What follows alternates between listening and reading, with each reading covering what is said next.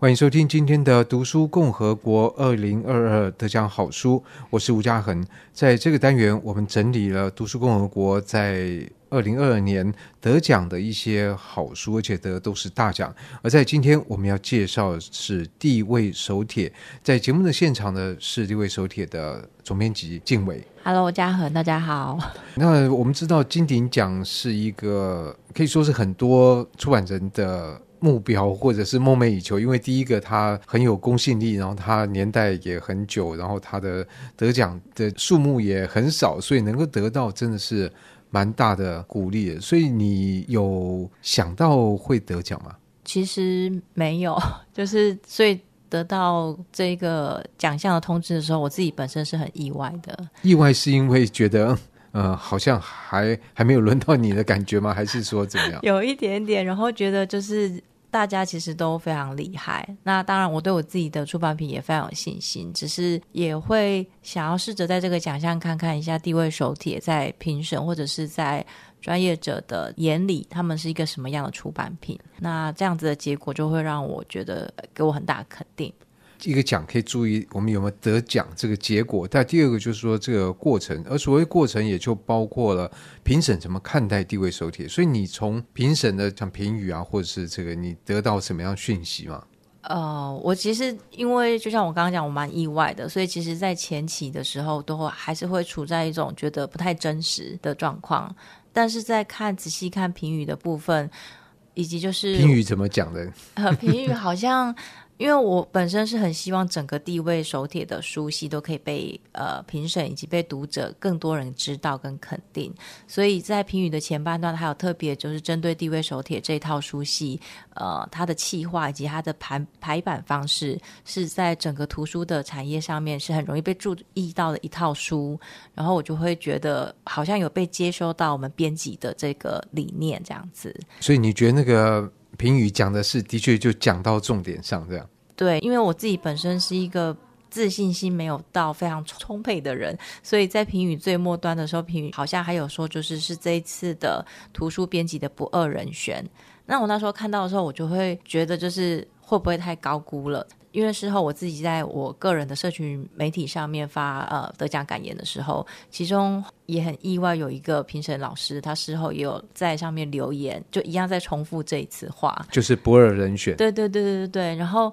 我就觉得我不应该再一直怀疑自己，尤其当这么多人。是很明白的告诉你的时候，如果我还这样怀疑自己的话，就太够意思了。嗯，我觉得也不会，因为其实怀疑自己是一种说法，你可以说它是一个自我的觉察，只是说自我觉察的确到一个程度，它真的演会演变成这个自我怀疑，然后甚至的自我怀疑会阻碍你自己，那这个其实就是一个不太健康。但是如果说有一点点自我觉察，而不是说被这个得奖冲昏头，对，我觉得那是蛮好的一件事情，嗯，很必要。那刚好我们也趁今天这个节目的机会来介绍一下地位手帖，因为我想可能很多人不见得听过、知道、看过地位手帖。嗯，对，所以这个“地”就是地方的“地”，味道的“味”，然后手脚的“手”是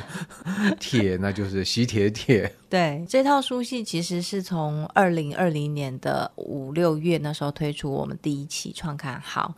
因为其实这一个套书它是双月刊的频率，所以基本上是以一个蛮快速的节奏在进行的。在一个小规模的编制单位底下，其实常常被这个出刊时间追赶着跑的。诶，这个倒是可以来提一下，因为你说双月刊，就在某些人来讲说，哇，怎么这么慢？双月隔那么久。因为你知道，现在媒体的这个速度不仅是如果 跟网络比的话，对，它是可能呃每个小时或者什么都在更新，但内容的品质我们不管，但它更新的速度可能很快，所以双月刊可能在有些人来讲，觉得哎，好像觉得蛮恰当的，蛮刚好的，就是说蛮长的。嗯、可是你刚刚讲，就是说这整个进度事实上是被追赶的，做完一本可能还没有做完就开始下一本或下下本，总之它是一个非常。密集的这种时间的区间，嗯，对，其实地位手帖每一期的主题它都是完全不一样的。像我们最新的这一期十二月号，我们的主题是游牧聚落，但是在上一期十四期的时候是望族之后。光就这两期主题，应该望族就是那种大家族的后代，这样对。比如说大家比较熟知的，可能王永庆啊，就是台湾五大家族的新五大家族的。地位手帖为什么会取名叫地位？其实就是很想要去看台湾各个乡镇的，而不只是全国性的。所以在十四期的望族之后，我们其实 focus 也是在所谓的地方望族这个东西。所以这是一个有点地方制的概念吗？呃，有一点地方志跟地方文化的概念，然后也会牵涉到一点点古迹建筑的部分，因为很多的望族他们的豪宅，啊、对，对对对，房底啊，或者是院子，其实都有些有被留下，但其实更多的都是被破坏或被卖掉了。那这里面会牵涉到一点文字保存的部分。那我刚刚是想要特别说，就是我们每一期的主题其实都跳跃的非常大。在这样子的一个前提之下，其实某种程度编辑他需要因着不同主题再去做深入的调研，或者是做功课，然后再去进入到这个领域，找到相关适合的老师们，或者是呃邀稿作者们来做他的整本的企划。所以，在这个地位手帖在筹划的时候，这就是你的定位吗？呃，对，我其实就是很希望大家可以用不同的。眼光，那那个眼光有时候你可能会是有趣的，或者有的人是带有乡愁式的，有的人可能是因为现在地方创生，所以会对呃所谓的地方是感到有兴趣的。我觉得我没有设限是哪一个读者群，我觉得我的主体就是在乡镇等级的地方，他们这几年来发生什么事情，所谓的趋势现象，然后也会再回溯到，因为像望族，它并不是这两三年才被拿出来讨论的，它也没有特别有什么。大的新闻事件，但它就是一直内涵在所谓的地方文化里面的，这个也会是在我们的地位手帖的主题的范畴里面。可在这个过程里面，第一个困难是你好像有点像是这中医师把脉哦，你要对台湾三百多个这个乡镇，你都要或多或少知道他们的脉动以及有什么可能的题材，所以这样一来，在创刊之初，就想到这样的，我觉得哇。你的那个神经系统啊拉得多广，不是就已经蛮可怕的？要很敏锐，对。然后，因为我自己平常的可能行程也好，或者是我个人的的喜好，就常常也都会是移动的状态。我反而很少假日的时候会是在大台北这样子，不见得。我所以工作也不会固定在一个地方。可能是行动办公室，呃，对，很常是在移动的状态。然后，因为我本身的家乡也不是在台北，所以我其实是有一点点，就因为这样子移动的过程，我会去看到很多的，大部分来自于我好奇的现象，或者是一些很小的一些文化的观点。但是我会觉得，这个很小的东西，它也许之前没有人好好的论述它，或者是好好的去整理它，它就很容易被忽略了。所以其实想做的题目非常多，只是刚刚讲到，因为我们希望它是一个杂志书，就是一个木刻的形式，所以它基本上里面它比较不会有太多集齐的资讯的内容。它希望里面的内容是就是保存性久一点的，是是。因为到现在也出了十五集，十六了，呃十六集，所以呃是不是你可以？举个例子，在这个过程里面，如何你看到一个可能别人没有注意到的现象，或者他也看到了，但他你三炮就把一个小小的东西慢慢 cook cook cook 变成可能一整期的内容，你是怎么样去？比如说举个例子来讲，我觉得如果是举一个例子的话，可以用我们的零六期，我们做的是移动贩卖车。那移动贩卖车那一期其实就是像是卖菜的、啊、菜车、面包车，或者是。五金车，那现在我觉得在都会里面比较常听到，只是那个修理纱窗、纱门的这个，哎、这个大家比较有感一些。这个题目其实我那时候要做的时候，我觉得不会很少人知道，尤其大家可能如果生活在呃，我关注的对象大部分都生活在非六大都的地方，他们其实会有一些相关的经验。但是我观察到，像是在于说，大家都有相关的生活经验，可是很少人去追溯它。就是大部分可能会在社群媒体上面，或者是在朋友之间的流传，说哎哪里有菜车，或是固定什么时间。但是他后面的，比如说菜车的菜贩，他是怎么去把这些他的移动轨迹、移动轨迹，他的产销的一些，对对对，这些东西没有人好好的去把它整理出来。哎，像这样移动菜车，他会边走边卖以外，会不会边走边收货呢？比较少，比较少一点。那他们现在其实。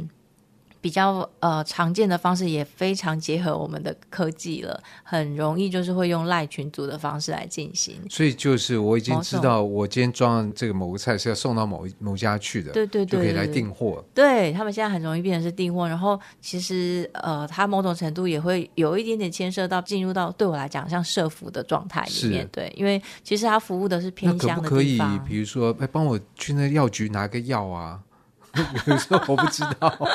或者是哪里领个邮件或什么的，这样。好像如果要指定式的话，然后是超过他的呃商品的，他可能就要看跟老板之间的交情。不过这有时候在、嗯、特别在比较偏远的地方，这个交情事实上真的就是很很重要。对，它不是买卖而已，它还是一个人的接触。看来可能不是不会说拿东西，然后拿了钱我们就走了，会聊几句。对，因为像我们里面就是呃有一对赛车兄弟，他们其实本身都有自己的工作，那他们会轮流开赛车，其实是因为他妈妈创业的关系。那妈妈年纪慢慢高了嘛，所以就像嘉恒说的，他不可能丢下他的客人不管，因为他的客人都比他年纪更长，然后更难出门去采购，所以这些。在这样的情况底下，其实他的两个儿子就接手，然后轮流开菜车。那这个服务的范围就会拉出，就是所谓的商品交易的部分。他们可能没有在卖卫生纸，可是他们会帮忙带这些东西。但有没有办法到拿药，这个我就不确定。我我是突然想到这样 举例而而言，可是像这样一个题材，你怎么去发展成一本一整本这个你说的 MOOC，它的内容的架构，以及在这架构底下。不一定你想出来写这边就能找到有人写啊，没错，对，没错，我觉得这是很难的任务哎。所以其实我常常会去骚扰我的呃过往的受访者，或者是我的合作的，因为我们合作的文字记者跟摄影记者其实都散落在不同的地方，所以我很需要他们来当我的线民。比如说像以移动贩卖车这一期好了，我需要就是要邀请一些有过生活经验或是观察经验的人来帮我们做写稿。我那时候其实就非常喜欢洪爱珠她的文笔，但是我以就她目前当时在呃市面上面的作品来讲，没有看过相关的素材，但我就非常的。呃，厚颜的，以及就是直接的去询问他有没有这样子的一个素材跟邀稿的可能，但就非常的幸运，他就刚好有过去有这样子，他对小时候有一个骑摩托车卖菜的一个叔叔有过相关的经验，然后他也很生动的把它写下来。像这样子的素材，其实我觉得都不是我们可以直接去网络上面搜寻得到，有时候也不见得可以是透过朋友就问得到的，就是。完全要看编辑这边可以碰到谁，有没有去联想到谁这样子。对，而且你刚刚提到这个菜车，就是这种对移动贩卖的需求，其实总是在，它会依照时代的不同而且不同。因为你刚刚提到这个，我就想，哎，我小时候我还记得卖酱菜，对，那个有绿色的那个纱网，就纱门，然后。来防止苍蝇，像菜厨的那种，对对，菜厨、嗯、一个活动的菜厨，然后上面有个铃铛，走在这个路上，他就是摇那个铃铛，哦、让大家知道说酱菜车来，他不会高喊说 酱菜酱菜这样子。因为我们就是发现，就是在贩卖车他们叫卖的声音，或者是播放的音乐，其实是会建立起大家的记忆点的。所以我们在里面某一个单元，就是用应该说以所有移动贩卖车的声音来邀请，就是其实后来也有出书的一个呃熊老师，他来帮我们以。叫卖车的呃声音跟音乐来去描写到，像嘉恒刚刚提到的，可能他在花莲那边的菜车，他播放的其实是一个原住民的歌，而且是固定的，对，他不会去变动它的。然后在那个菜车上面也有去贩售那个 原住民的卡带。的音乐，哦、对。不过这是在现在，我记得以往他是不可能有什么还放个录音机，因为那时候也还不普普遍啊，就直接是叫老板的这对，就是叫卖，而且那种声音就是它久而久之，它就会发展成它的一种很特殊的唱腔，没错。而只是我不知道，就不同地方卖同一个东西，是不是它有个不同的那个？对，不同还是说都一样这样？后来我们发现，其实会大同小异耶。比如说，像那一篇文章里面就有写到卖的面茶的叫卖声，那个是比较再更久一点的。那他就是用老板的叫卖声以及烧开水的声音。那这样子一个很简就是烧开烧过的，对对对对对对，那种鸣笛鸣笛声的感觉。嗯、那像这个声音，其实老师那时候描述的是他在台南台南在府城市区里面的儿时的记忆、声音的记忆。那这个记忆其实，在拿到台北，其实也是成立的。所以在有一些比较，嗯、呃，应该说更走入日常、更寻常的这些叫卖的，尤其是以吃的来讲的话，其实他们的声音后来好像都很雷同。或者不用声音，我就想到像蹦逼胖，就不用叫嘛，嗯、因为 只要喊一声，哎呀。被嘣啊！本身的提醒的光那嘣，那就很大声，让你听到就说哦，那个蹦逼胖来了。没错，没错。对，可是像这样的一期，它的主题到你下一期又不一样，那整个又要重新再来一次。是，所以这个它就跟一般杂志不一样，因为一般杂志它通常更多的是在属性范围，它是有一致性，嗯、所以呢，它这一期的受访对象可能过几期又会访到。那你这个一直在换主题，每一期都不一样，那个真的是蛮辛苦的。对，但是每一个主题就都是我的一个好奇啊，所以我都一直把我的，因为我做完那期的话，我就会获得我的解答。所以其实我，所以你这是为先为了说哦，满足自己的好奇，但是满足自己的好奇的同时，别人的好奇心也得到满足，这样。对对对对，那因为我自己我自己觉得，就是我比较希望它不是一个两个月看完，或者是就是。你买过一次之后，你就不会继续购买的一套书，所以它其实它的在企划方面的部分会有很多比较多是邀请可能是学界的老师来跟我们分享它背后面的一些理论或者是历史的部分。我希望它可以再深一点点的被大家看到。所以这样的这个一方面要结合学术界，二方面是要结合在地，可往往这两端是非常难结合的。对。所以就是要很看我们的 在单元的企划以及在排版上面，这两个是我们。可是都是你一个人去企划出来的。哎，对。哇，你这个很厉害耶！就会嗯，蛮多想法在里面。可是其实到后面的话，有时候也会有一些需要那个跟人家讨论的时候。那我刚刚有提到，就是有时候讨论的方式不一定，因为。我觉得就是目前来讲的话，还没有正规的同事啦，所以我如果找人家讨论的话，更多是找我的合作伙伴，告诉他们说我接下来做什么。那也许他们有不同的观察，或他们的一些觉得可能好奇想要看到的点，他也会是引发我的企划里面的某一个单元，也许。所以你对一个主题的兴趣，在刚开始依照这个兴趣而架构的架构，有可能就会不断修改，到最后出版的时候，跟你原先想的有时候会，对，嗯，不过这就是有时候会很享受说，说啊，这样变得更好。有时候是哇，在这种修改的过程里面进行各种讨论，然后会把自己弄得很疲劳。哎，会，所以我们其实像刚刚讲两个月的来讲的呃出版节奏来讲的话，是，紧的是非常紧的。那这个紧。的部分就在于我会留比较多时间在前期的这个企划跟看资料的部分，因为像我本身也并不是任何一个我的主题里面的一个专业者，我其实就是一个学新闻的一个编辑出身，所以我会很需要花很多时间在前期的定架构这个部分。那架构的部分，当然我这边会有个大方向。可是问题两个月就写稿来讲 也蛮紧的，对，但写稿的执行者就不会是我自己。当然，当然。可是，如果说两个月时间，但不可能是两个月里面就全部它的制作期就拉两个月。嗯，但是你在前面也没有那么多的余裕来定架构吧？因为后面写作还有往来的讨论，应该也蛮花时间。对，还有排版跟校稿，所以就是。其实它就是一个分分秒秒的，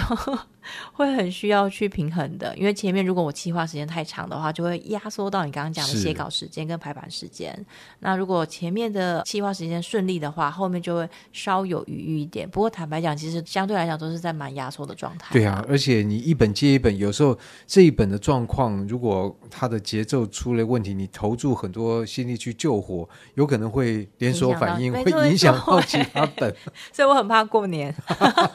因为过年表示你要存量是，是 对，不然就是会疯狂赶工，包含就是我们合作的这些设计啊，或者是文字上也都是。提到后面的版面编排，这其实或许对于制作者来讲不是那么那么重要，但对于读者来讲。他看的是很多情况，他看的是色相，你知道，嗯嗯嗯、就是说他翻阅，他就会得到一种感觉。像我想，任何来翻地位手帖翻阅的过程，就可以感受到这个是很饱满，它不是随便急救章去硬凑出来的，然后或者随随便便就给你一个东西，会觉得哇，这里面东西好像很多，而且编排的看起来也很舒服，嗯，嗯，所以在。排版在设计上面，你怎么去建立这样的一种视觉风格？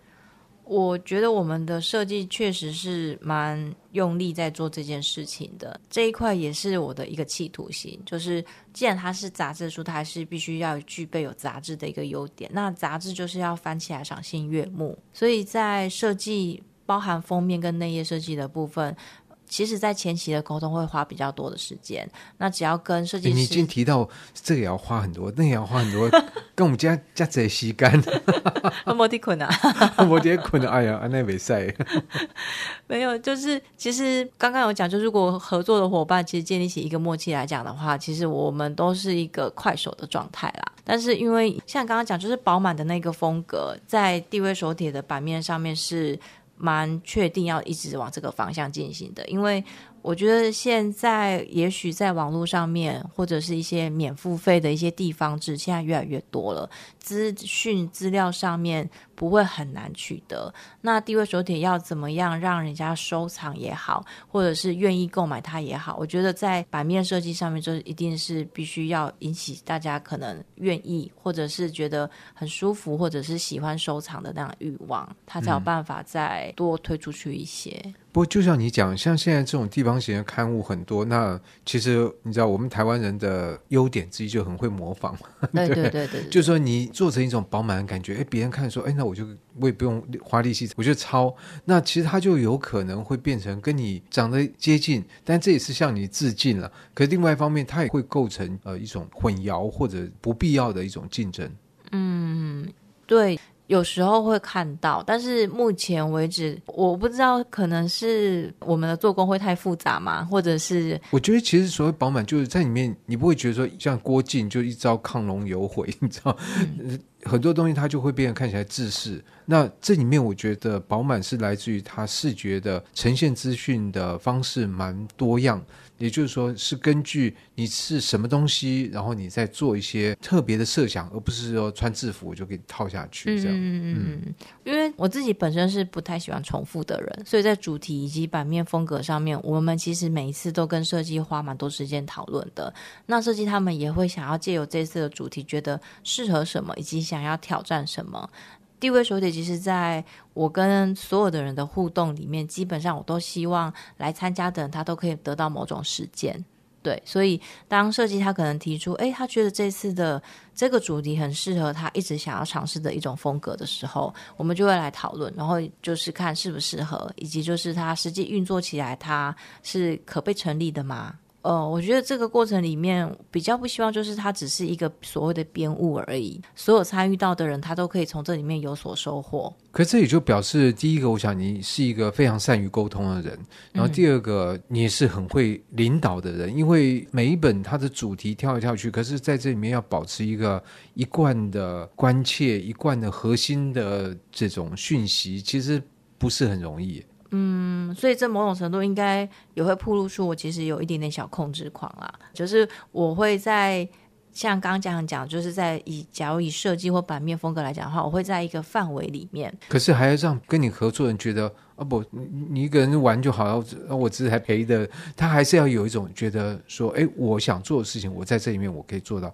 那我也会很高兴啊。对对对对，所以我们在找合作者的时候，其实基本上我都很希望他是认同或者是喜欢地位手帖的，不管认同我们的版面也好，或者是我们的主题，或者是企划的方式也好，他甚至有时候会提出我没有想到的地方。像我们长期合作的文字记者，在我们每一次的采访的时候，其实。他花的心力对我来讲，我我应该是说，我觉得他会很用心的处理每一篇稿子，而不只是交出来了就离开。他可能会跟我一起讨论说段落的顺序，或者是我们这样子的写法有没有对准当初的这一篇要单元要呈现的核心价值。那我觉得这个其实一般的特约的文字记者，他其实大可以不见得要做这件事情的，但就是因为他认同他喜欢，所以我们有这样子讨论的沟通的可能。所以我都在跟每个合作者上面，他们都是我的刺激。那我也希望就是我们就是一个互相学习的一个过程。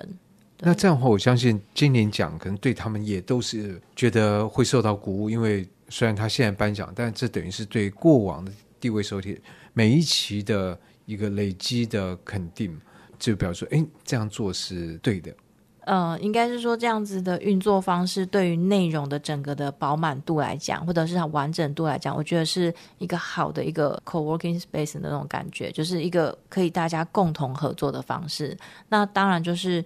毕竟这一个的话是李璐的出版品，所以我会发的音量会比较大。但是其实我想要说明的就是，这些合作者他们其实都在这个过程里面，我希望他们是享受以及就是愿意在想更多的。我自己其实常常也都会去 push 或者是问他们，因为我不喜欢一个东西很明确，就说，哎，你帮我写这个东西，就直接告诉他，然后他只是一个执行者。我会开放某些程度，就是。或者是讨论的范围，那让这个东西它其实就会发生，就比如说可能收回来会有一点点跟我们当初在设定的时候会有一些一些差异，那这个差异有时候是好的，有时候是不见得好的，那就要看我们要怎么去调整跟弥补这样子。那所以在得奖之后，会不会有人来跟你问说，我想成为地位手帖的作者，你会碰到吗？我比较多是遇到就是想要一起来工作的编辑，作者的话，我觉得也有过，就是想要主动希望可以当专栏作者的，就是公稿者。对对对对，然后也有人来表示说他想做编辑这样。对，编辑比较多，因为我觉得因为他的题目跳的蛮多元，但就是 focus 在地方，所以有一些现在就会想要搬到地方的人，或者他本身有相关经验的人，他们会想要参与啦。但这前提是要写到他那个地方的时候才会请他，也没有，因为现在其实很多自由工作者他们也是移动的很频繁，所以再加上我们这样子的一个运作方式，其实不见得是要实体，它也会具有类似数位游牧民族这样子的特性，是可以合作的。所以李路出版虽然只有静伟你一个人，那你有大概一个数目概念，就是整个参与了地位手帖的，不管是写的人，或者是照相，或者总之在这里面一起工作，这个大概是多大的一个阵容？呃，如果是要比较固定合作的伙伴的话，就是包含刚刚嘉恒讲的专栏作者啊，或者是呃每一期或者是很比较频繁会固定合作的，大概有二三十人，对。哇，所以其实是一个相当大的团队，只是它并不是说那样固定每一期都那个。但是我觉得它绝对不是说只有一个人这样一个人要撑整本，这是不可能的，不可能的。对，所以我们看到的地位手帖其实是一个某种程度上是一个集体创作的结果，只是在这里面做一个有点像行政主厨，控制出来的 quality，控制它的品味，它的呈现的，那就是理路出版的总编辑静伟。那我们今天很高兴能够请他来。介绍在二零零二年得到金鼎奖的地位手帖，那今天就谢谢静伟，谢谢。